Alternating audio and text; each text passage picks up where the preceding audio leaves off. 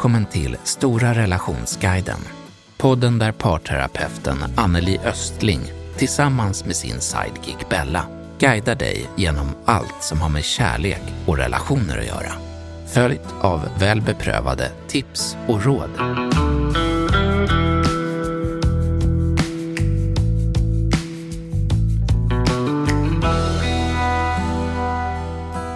Det här temat som vi ska ta upp kan bli lätt förvirrande.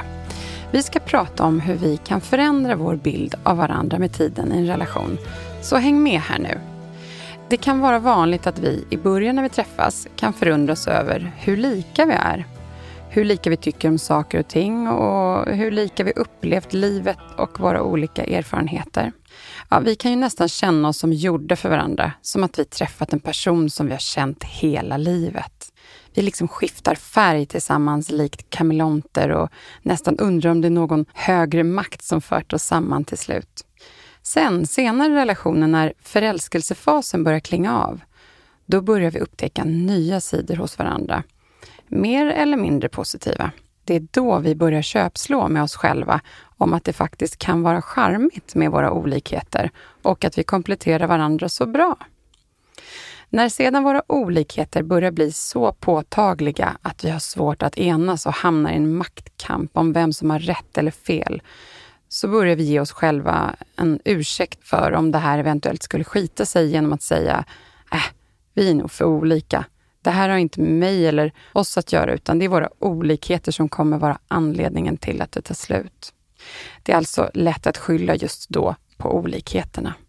Ja, och när man väl börjar känna att relationen håller på att glida en ur händerna så känns det nog skönare att kunna skylla på någonting istället för att inför sig själv och andra konstatera ett misslyckande.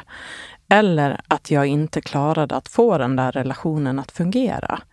Vi blir ju ofta sårbara när det kan finnas en risk att tänka att man inte dög eller höll måttet för partnern och vad partnern ville ha. Eller för den delen inse att man inte hade bättre omdöme när man valde partnern om man är den som tog initiativet att lämna. Alltså ett underbetyg till sig själv, helt enkelt. Mm, tufft. Men för vissa kan det väl också vara att man blir förälskad i någon som är liksom komplett olik en själv. Och eh, man kanske tycker att det är spännande eller att man står ut med det för att man just har blivit så förälskad. Och det är väl här det snabbt kan dyka upp en massa diskussioner om bråk och maktkamp, eller vad säger du Anneli? Mm, passion, tänker jag. Ja, just det. Ja. Visst är det så. Att eh, knockas av förälskelse, det gör inte ont förrän efteråt om man hoppat in i en relation som fullständigt kraschar. Mm. Mm. Och där någon utifrån kanske hade kunnat se att det där kommer aldrig att gå. Man kan då ta det där med en axelryckning och välja att njuta av den passion som faktiskt fanns där i början. Eller så känner man sig naiv, dum och blind. Men då undrar jag, vad händer om någon i paret är liksom en vindflöjel eller toffel och bara gör som den andra vill eller, eller säger? Vad händer då? Ja, den där typen av beteende kan lätt döljas i början när man är i förälskelse då båda är följsamma och försöker visa sin bästa sida. Då märks inte det där. Och problemen kan komma senare i en sån relation. Jag var med om att träffa en person en gång som jag var galet förälskad i och det var vi båda då. Den personen ville testa mig om jag var för snäll. Jag förstod det sen efteråt. Eller om jag kunde bjuda motstånd. Vad menas med bjuda motstånd? Nej men att kunna säga emot. Jaha, ja, testa, testa vara, hur långt du kan gå, ja, liksom. man kan ja. gå innan du sätter emot? Det var en person som ville testa mina gränser om jag skulle palla mm. helt enkelt. Och Det här skedde tidigt i relationen och nu i efterhand så kan jag förstå varför det var så viktigt för den här personen. Jag var nog lite för snäll och följsam för just den här personen då, om man kan säga så. Och den relationen blev inte så långvarig. Och det var lätt då att tänka att jag var fel, medan det var kombinationen av oss två som inte fungerade. Just det, men jag tycker att eh, man hade ju kunnat önska att, mm, att den personen kanske hade kunnat säga det rakt ut istället. Att, eh, eller ta upp det här istället för att göra de där testningarna. Eller är det det man Ja, men, var, eh, varför gör man inte det? Jo, men personen var öppen med det. Att det, Mm. här är, det här är viktigt för Mm. mig.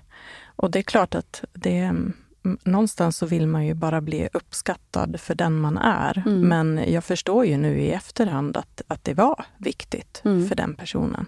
Så får man välja om man vill fortsätta vara, vara som man är eller man ska följa, följa med. Liksom. Ja, Mm. jag hade nog följt med om jag hade fått, men jag fick Okej. inte det. Nej, nu blev det inte så. Nej. Nej. Men vad händer sen då när man har kommit förbi den här första förälskelsefasen och vill börja göra som man själv vill då? Då kan det väl börja liksom skapas nya konflikter kan jag tänka mig. Man har en, som en ny eh, spelplan att förhålla sig till.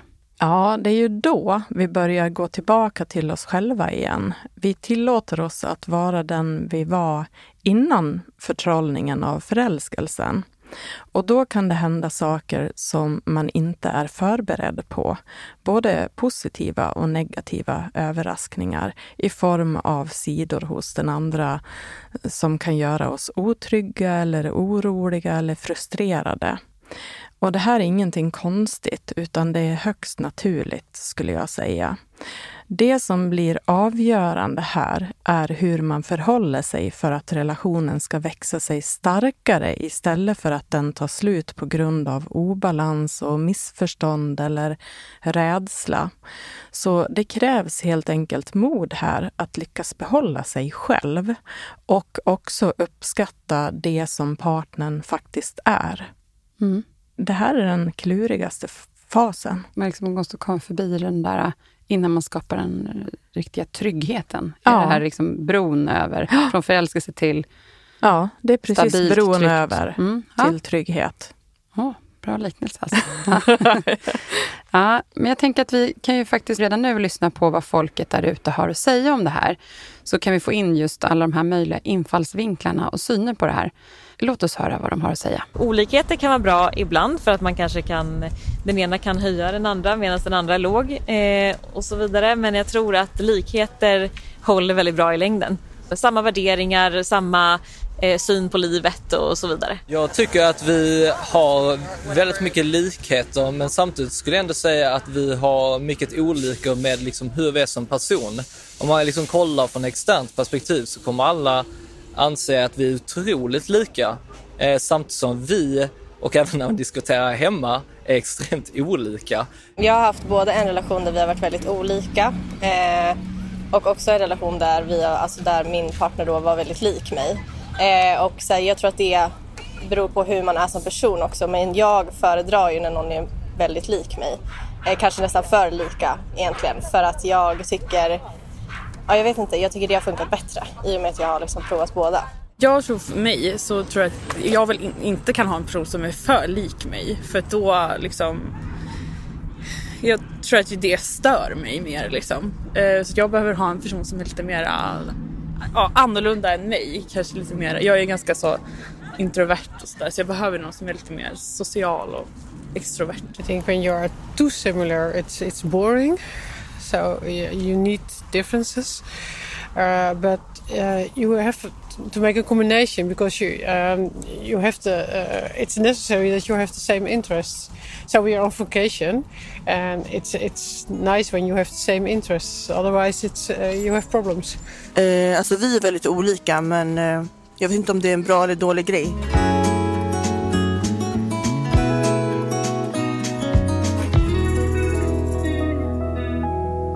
Anneli, kan du ta några exempel på vilka olikheter du tänker på efter du har lyssnat på vad de har sagt här? Ja, det ska jag göra. Man kan dela in olikheter i intressen och vanor och personlighet. Och det finns ju mer eller mindre olikheter som kan störa en relationsharmoni. Eller för all del berika den beroende på hur man ser det. Ja, men om vi börjar med just intressen då. Vad, vad tänker du där? En kanske gillar att läsa böcker medan den andra tycker om att eh, sappa på tvn eller kolla olika serier. En gillar kanske att renovera och bygga och att det är ett stort intresse medan den andra helst bor i en modern färdig bostad som man inte behöver hålla på med. Och man kan också vara olika engagerad i barnens aktiviteter eller ha arbetet som sitt stora intresse. Mm, Okej. Okay. Jag tänker att prata om intressen, det känns ju som en positiv sak. Eh, men jag kan också förstå hur ett intresse kan skapa en spricka eller bli som en konkurrent liksom, i relationen. Jag tänker på det här klassiska uttrycket eh, att man blir golfänka. Är det vanligt att intressen blir det som splittrar en relation? Jag ser att det kan bli ett problem först när man har olika åsikter om prioriteringar i sin helhet.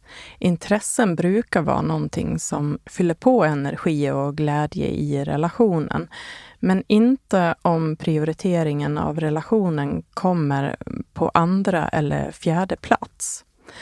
Olikheten i hur man vill prioritera kan vara det som blir själva problemet. Okej, okay, men så då handlar det mer om prioriteringarna, just prioriteringar som är kring våra intressen. Om vi går till våra olika vanor då, vad, vad tänker du på då? Vad, det skulle vi vilja höra. Ja, det är inga konstigheter. Jag tänker när en är till exempel morgonpigg och kvällstrött, så, så som jag har varit hela livet, medan den andra njuter av sovmorgon och och att vara uppe på sent på kvällen eller in på natten. Och det kan ju bli att påverka den totala tiden som man får tillsammans. Eller till exempel störa om man, om man bara ska titta på en, en film tillsammans ah, på kvällen. Ja. Ja, jag, jag när, jag, när jag somnar i soffan. Ja, och jag, jag är den där nattsuddar, jag är tvärs emot dig då. Så ja. vet, förutom när jag blir, är väldigt trött vissa kvällar, då kan jag också somna på soffan. Ja. Men, men det där kan jag också känna igen när, när, om jag har en period med mycket jobb, så då brukar jag när jag kommer hem, att jag kanske är med barnen och vi äter middag, för sen när de har gått och lagt sig fortsätta jobba.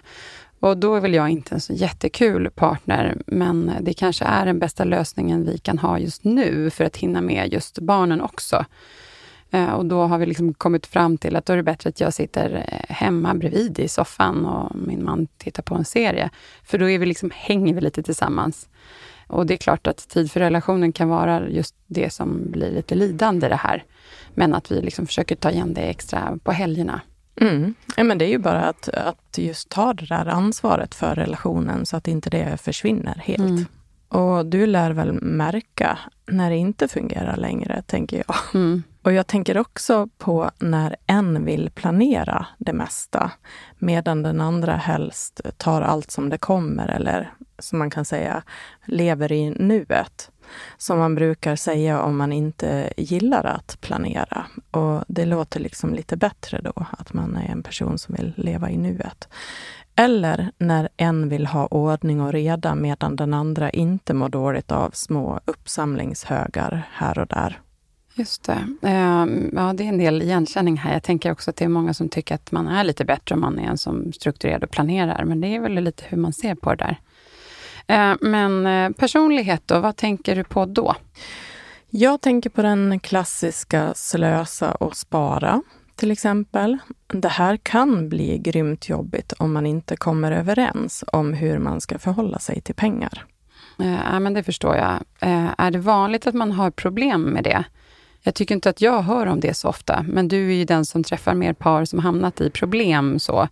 Och det här kanske är ett känslig, känsligt ämne för vissa. Mm. Jag tänker att allt är relativt. Jag kan uppleva att olika frustrationer är någonting som kommer upp till ytan när det blivit problem i relationen på grund av att man har till exempel glidit isär eller har andra problem. Ekonomi kan bli någonting att reta sig på som en extra krydda då, när det blivit obalans rent känslomässigt. Ibland kan den olikheten naturligtvis vara det som får relationen på fall om man inte lyckas komma överens. Alltså ekonomi kan ju vara en, en väldigt känslig sak. Mm. Och viktig Såklart. och eh, trygghet för någon. Ja, såklart. Mm. Jag kommer att tänka på nu en helt annan sak. När en person är väldigt utåtriktad och den andra inte är lika social och öppen. Där måste det bli en väldig krock, tänker jag, för liksom hur man socialiserar sitt liv. Ja, och den som är osocial blev troligtvis attraherad av den andra, delvis för att det är skärmigt och mycket energi i en social utåtriktad person. Lika som det kan vara lugnt och avkopplande med en person som inte är det. Det här kan också leda till någonting som man blir att reta sig på längre fram i relationen. Men förhoppningsvis upplever man att man kompletterar varann i det. Och man får komma över det hotfulla med den här olikheten helt enkelt eh, genom acceptans och, och se att man kompletterar varann. Om man inte gör det då? då kan det bli problem. Mm. Men alltså den här olikheten, den kan ju bli hotfull för den som är osocial kan dras till en social person och sen känna hotet av att den andra är så väldigt eh, utåtriktad och charmig och, och, och, den som är social och utåtriktad kan tycka att den andra blir en riktig tråkmåns och mm. att man kan bli att förstärka varandras egenskaper så att man eh, den, den som är social eh, verkligen vill vara social och den andra vill dra sig undan. Då tycker jag att vi eh, tar in lite mer tips om just likheter och olikheter. Hur vi trivs med varandras likheter och olikheter i relationen verkar vara något som skiljer sig från studie till studie.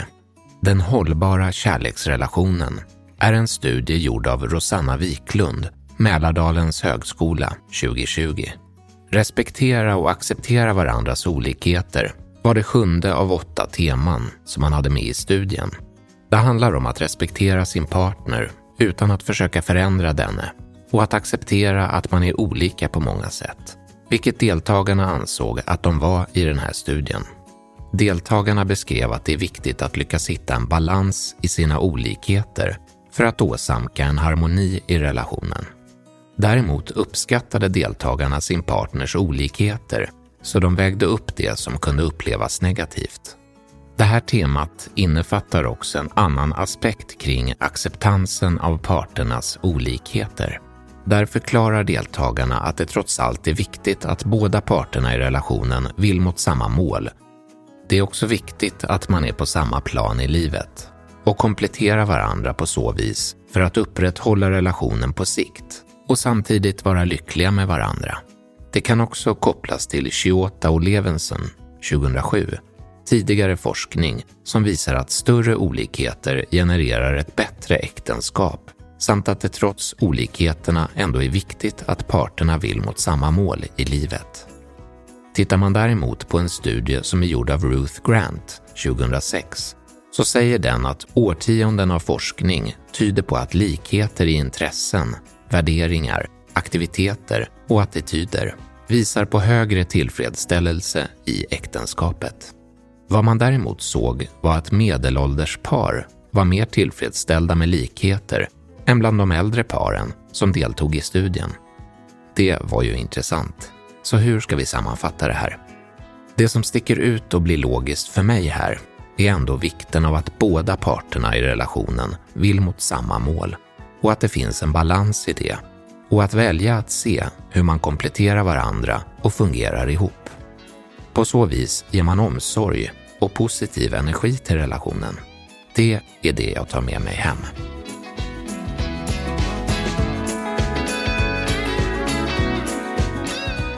Ja, det här var ju faktiskt en väldigt intressant fakta att ta med sig. Jag hoppas att ni eh, lyssnare bär med er någonting av det här. Jag tänker att eh, när man är varandras motsats på vissa personlighetsplan, då kan vi prata lite kort om det vad säger du om det, Anneli? Ja, det låter bra. Om jag ställer frågan om några olika personlighetstyper eller karaktäristiska drag här. Mm, kör. Att vara initiativtagen, en är initiativtagen i en relation och den andra är liksom bekväm och tycker det är jätteskönt att den andra löser saker och vill mest bara ta det lugnt eller hänga på. Mm. Vad kan hända i sådana relationer?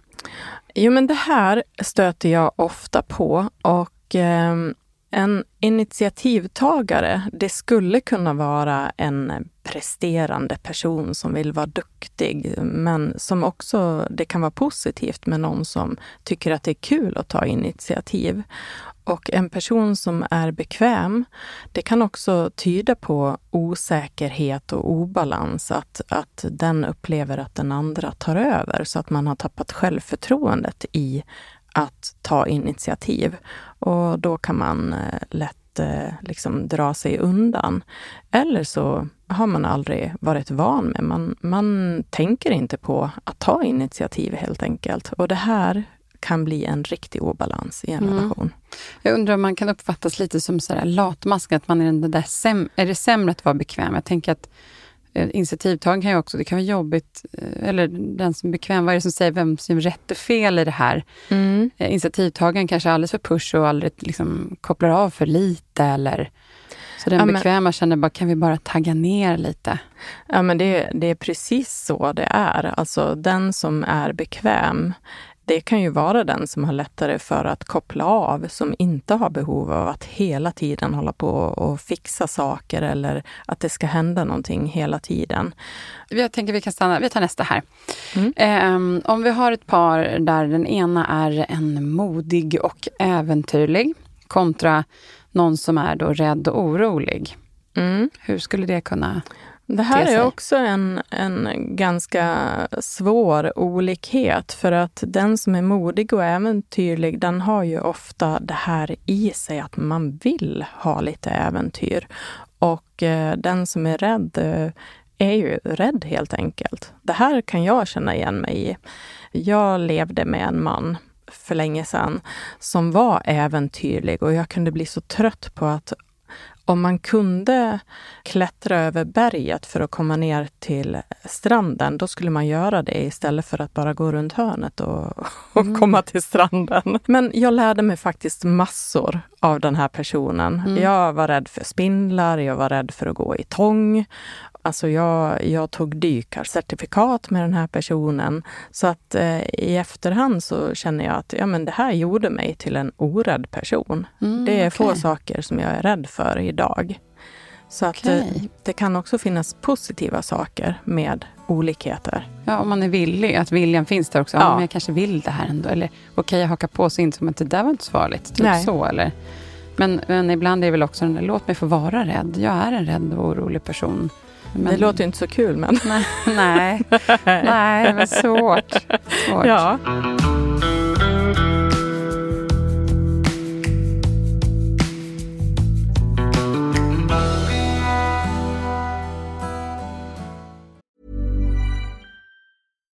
Subtle results, still you, but with fewer lines. Botox Cosmetic, out of botulinum toxin A, is a prescription medicine used to temporarily make moderate to severe frown lines, crow's feet, and forehead lines look better in adults. Effects of Botox Cosmetic may spread hours to weeks after injection, causing serious symptoms. Alert your doctor right away as difficulty swallowing, speaking, breathing, eye problems, or muscle weakness may be a sign of a life threatening condition. Patients with these conditions before injection are at highest risk. Don't receive Botox Cosmetic if you have a skin infection. Side effects may include allergic reactions, injection site pain, headache, eyebrow and eyelid drooping, and eyelid swelling. Allergic reactions can include rash, welts, asthma symptoms, and dizziness. Tell your doctor about medical history, muscle or nerve conditions including ALS or Lou Gehrig's disease, myasthenia gravis, or Lambert-Eaton syndrome and medications, including botulinum toxins, as these may increase the risk of serious side effects. For full safety information, visit BotoxCosmetic.com or call 877-351-0300. See for yourself at BotoxCosmetic.com. Då tänker jag på, vad händer om man är en sån person som är eh, generös och supportande och om sig kring sig med saker och ting och så har man en avundsjuk partner. Vad händer där? Ja, alltså här hör man ju nästan att, att Ehm, en, en generös och supportande person, tänker jag ofta är en, en trygg person som, som är trygg i sig själv, som kan kosta på sig att vara generös och supportande mot andra. Medan den som är mera avundsjuk, det kanske är en person som känner sig lite osäker, som vaktar på sitt lite mer. Det finns mycket att säga om det här, men, men eh, jag tror dessvärre att, att det tyder på osäkerhet. Då är det det man behöver jobba med där. Jag tänker en, en väldigt eh, stark kontrast här att vara underkastad versus att man är en dominant person. Här känns det som att man nästan föder varandras personlighet genom att ha de här sidorna. Eller liksom kanske, ja, vad säger, har du att säga om det? Mm, ja, men det kan ju fungera eh, bra tidigt i en relation. Att den som är dominant får vara dominant och den som är underkastad eller eh, känner sig lite mindervärdig eller en person som gärna vill vara till lags trivs bra i den rollen också. Tills efter några år när den som är eh, till lags börjar tröttna på att den andra tar alla beslut. Mm. Och den som är dominant börjar vara trött på att uh, få dra i allting och, mm. och, ta alla beslut. Men här känns det som väldigt tydligt om två dominanta är med varandra, då måste man väldigt clash. Ja, det, det kan bli tufft. Det blir starka viljor och, och då kan det bli fight på grund av det också. Mm. Så att just i de här är det bra kanske att man hittar varandra i det här. Men man vill inte att det ska ta över för mycket åt ena eller andra hållet, tänker Nej. jag. Vi har ju inget uh, facit. Nej, alltså, jag, jag sitter inte på något facit nej, och jag nej. tror inte att du gör det heller. Nej, så såklart. Det här är ju bara eh, spekulationer. Ja, såklart. Ja. Jag har en sista här. Ja. Om man är en nyfiken eh, versus att man är mindre intresserad för annat än, än det egna. Nyfiken, det kopplar jag ihop med också en trygg person som inte är så fokuserad på det egna. Att man är så trygg i sig själv så att man blir nyfiken på andra människor. Eller nyfiken på nya saker, förändringar kanske. Medan den som har mindre intresse för annat än det egna kan vara ganska självupptagen och kanske inte så ödmjuk och omtänksam i sitt sätt att vara. Och det, det kan också vara ett tecken på osäkerhet. Man vill gärna göra det man är bra på, för där känner man sig trygg och säker. Är man osäker så kan man gärna vara lite självupptagen. Mm. Då, tänk, då undrar jag hur den här nyfikna då har blivit kär i den här som är mer ego? Liksom. Hur går ja, det till? Jag tror att jag får säga pass på. Ah, Okej, okay. pass. Vi, går vid, vi går vidare. Ja. eh, ja, men man, kan ju bli, man kan ju beundra någon som, som är väldigt duktig ah, ja, på någonting. Har massa andra kvaliteter såklart. Ja, att man, man blir nyfiken på det som den andra är bra på. Man kan beundra den om den när den utför eh, sina intressen. Ja, men vi går vidare nu då. Om ett sätt är bra betyder det inte att det är det enda sättet att göra någonting på, tänker jag. Men Anneli, låt säga om vi ändå hankar oss vidare med våra olikheter, trots att det ibland blir frustrerande, vad händer då? Ja, många väljer att göra just det, kanske med konstant grus i skorna. Men med en känsla av trygghet. Många lär sig att vänja sig vid att parera de här olikheterna och leva med dem. Och vi vill ändå övertyga oss om att det är rätt på något sätt och eh, då kan vi istället säga tack och lov att vi inte är lika. Jag hade aldrig stått ut med någon som är precis som jag. Jaha. Alltså det är ett bra sätt att lösa den frågan på. Ja, det Men, blir liksom som en, en ursäkt kanske. Det är lite ja. som att man har skygglappar på sig. Eller så är det så att man faktiskt kan lära sig att leva med de här olikheterna och tycka om dem till slut. Eller åtminstone ge, ge upp att irritera sig på dem. Mm. Eller vad mm. tror du? Ja, till viss del tror jag. Ovisst hur länge dock. Vissa kan vara i det för evigt och andra som till slut inte står ut med det. Vad karaktäriserar den här fasen då? Exempelvis, det kan vara det där paret som har en ängslig relation. Man kan mötas av både mm, kärleksbudskap och uppskattning samt frustration eller oro över relationen om man utifrån får en pratstund och förtroende från någon av de här personerna i det här paret. Det inger inte en känsla av en stabil, harmonisk relation, men ändå helt okej okay, så länge. Ja, men vad händer sen då? Det här vill man ju höra mer om. Ja, låt oss säga att relationen fortsätter att halta på grund av att man inte har tagit ett krafttag med att aktivt skapa en förändring.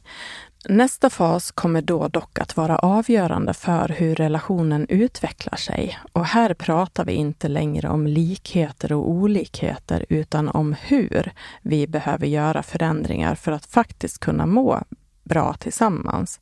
Och det fungerar inte längre med att säga att jag tycker inte om att prata om känslor. Jag är som jag är. Eller jag förväntar mig att du ska vilja ha det lika perfekt hemma som jag gör. Olikheter är inte längre någonting som man kan rättfärdiga utan man tvingas att vilja förändra sitt beteende till någonting som fungerar med partnern för att inte riskera det värsta. Antingen låter vi bli att lägga energi på att reta oss på varandra och fokuserar på oss själva, vilket istället då kan leda till en långsam distansering där man börjar leva separata liv, men med en fortsatt känsla av att det ändå är skönt att ha varandra. Det är någon form av en, en gammal trygghetskänsla. Som att hoppet är det sista som lämnar oss. Ja, eller så hamnar vi i kris och antingen ger upp relationen eller tar oss igenom krisen för att få det att fungera igen. Okej, vad är det som karaktäriserar just den fasen?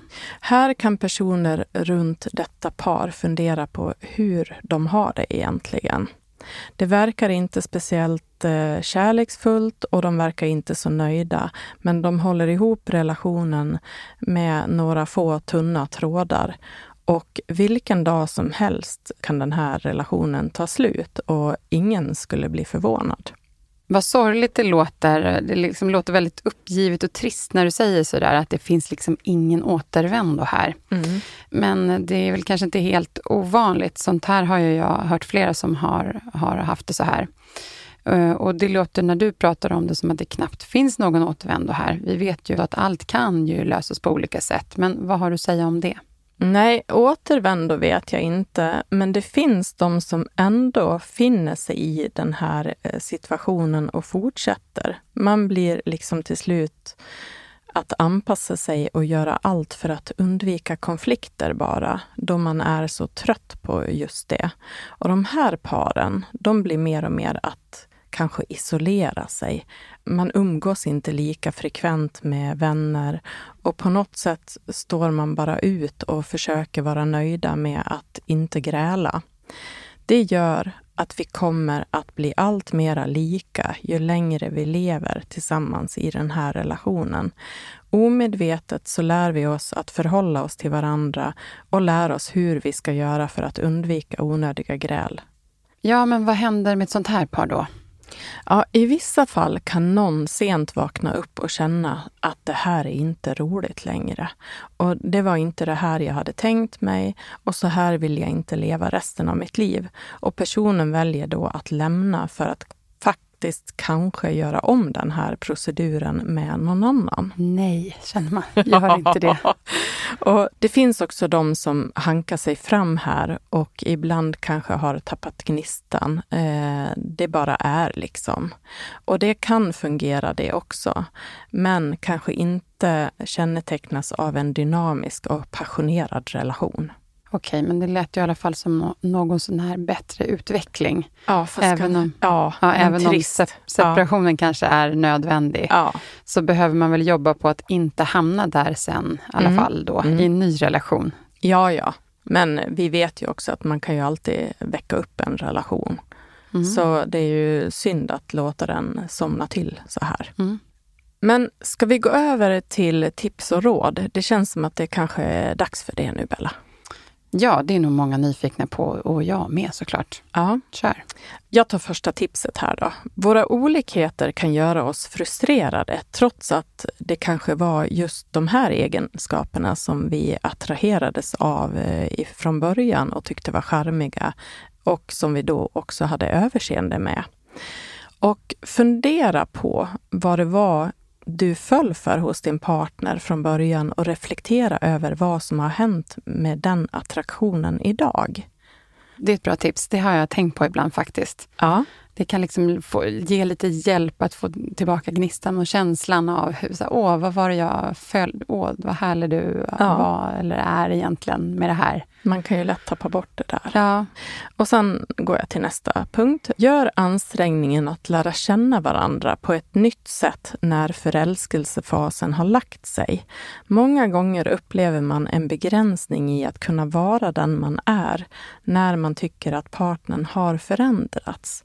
Det kan vara skrämmande just där i efter förälskelsen, men eh, där behöver man ha modet. Okej, okay. kan du ge något bara superkort litet tips i någon mening bara vad det skulle kunna vara? Nej, men det, det kan handla om att, att våga gå in och, och, vara bestämd i att man ska lösa en konflikt. Att man mm. ska förstå varandra helt enkelt.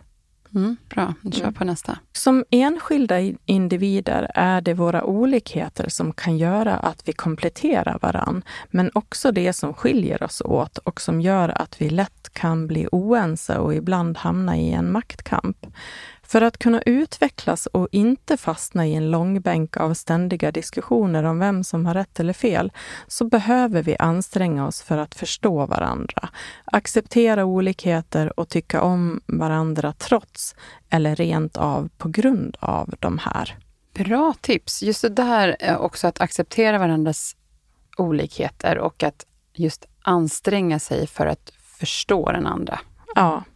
För att nå fram och förstå och acceptera varandras olikheter måste vi vara ärliga och tydliga när någonting inte känns bra. Eh, er envishet i att nå fram till varandra varje gång ni hamnar i oenighet eller konflikt kommer att bygga grunden till er trygghet tillsammans. Ja, det där kan ju verkligen vara något man får jobba lite extra med om man inte är van med det sedan början av förhållandet. Men det är ju bra verkligen att ha med sig i längden och resten av livet framåt. Så. Mm. Eh, många är inte bra på det där i mm. början av en relation. Så att, eh, men man kommer inte ifrån det där jobbet om man ska fortsätta i en långsiktig relation mm. som ska vara utvecklande och må bra. Det här var de tips jag har eh, för att börja tänka på ett nytt sätt runt likheter och olikheter. Har du blivit något klokare, Bella? Ja, men absolut. Det tycker jag. Och, um, uh, jag tänker att jag ska sammanfatta det här då på något bra sätt uh, med de punkter som har stuckit ut för mig och som jag tror kan vara bra när man ska förhålla sig runt uh, likheter och olikheter. Och jag tänker också att jag tar fasta på det som du så ofta säger, att man kan just reda ut det mesta om, man, om viljan till ansträngning och förståelse för den andra finns där hos båda. Mm.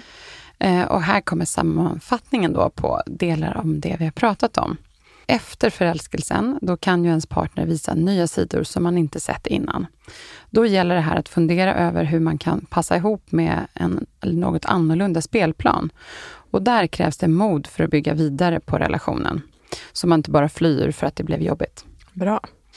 Och sen kan det vara just det här att en skön känsla när man kommer över att olikheter är jobbigt och dåligt och kan vända det till något som är berikande också. Ja, och, mm. och plocka in nyfikenhet där. Och sen så har vi det, det tredje på min lista, att man kan just kan dela in olikheterna i intressen, vanor och personlighet. Med dem kan man ju avgöra om det stör just relationsharmonin eller om det faktiskt berikar en beroende på hur man ser det.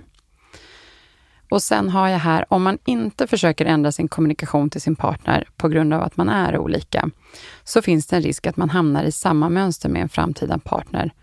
Ta det nu alltså, att man har väldigt mycket liksom med sig resten av livet. Det är ja. superbra. Ja, gör jobbet. Våga, våga nu för att vinna forever. Ja, precis. Ibland kan man ju hamna också i en maktkamp när man är oense. Här är det mer gynnsamt för relationen att försöka förstå varandra bättre och lyssna. Ja, nej men det är lite av det vi har berört idag. Så nu är det dags att sätta punkt. Uh, har du något mer du vill tillägga, Anneli? Nej, efter din sammanfattning känner jag mig lugn och nöjd och hoppas att lyssnarna också gör det. Bra, tack. Aha. Men då tar jag och berättar lite om nästa avsnitt. Då ska vi nämligen prata om hur blir jag mitt bästa jag i de relationer jag har i mitt liv och de relationer jag aktivt valt. Det kan bli en utmaning för de som inte reflekterat över sig själva, men också en lättnad i guidningen hur man kan tänka här. Ingen är ju perfekt, men vi både kan bli bättre och behöver ta vårt ansvar för att bli den bästa versionen av oss själva. Så det ser jag fram emot att få höra mer om, eh, hur man kan slipa sig där. Mm. Och allra sist då vill jag också passa på att uppmana er att gå in Eh, och följa oss i både podden på sociala medier, för att inte missa någon viktig, något viktigt som kanske kommer framöver. Och ni är också välkomna att skicka in era lyssnarfrågor till oss som vi kontinuerligt svarar på i kommande avsnitt framåt. Eh, Mejladressen hittar du i poddinformationen. Hoppas ni är med oss nästa vecka. Tack för idag alla lyssnare och självklart tack till Elias eh, på Röstproduktion Stockholm som är vår speaker här i podden och var med lite extra mycket idag. Och inte minst tack till vår fantastiska producent Jens på Stray Dog Studios. Och allra sist Anneli, kul att få stöta blöta likheter och olikheter med dig idag. Mm. Tack för idag.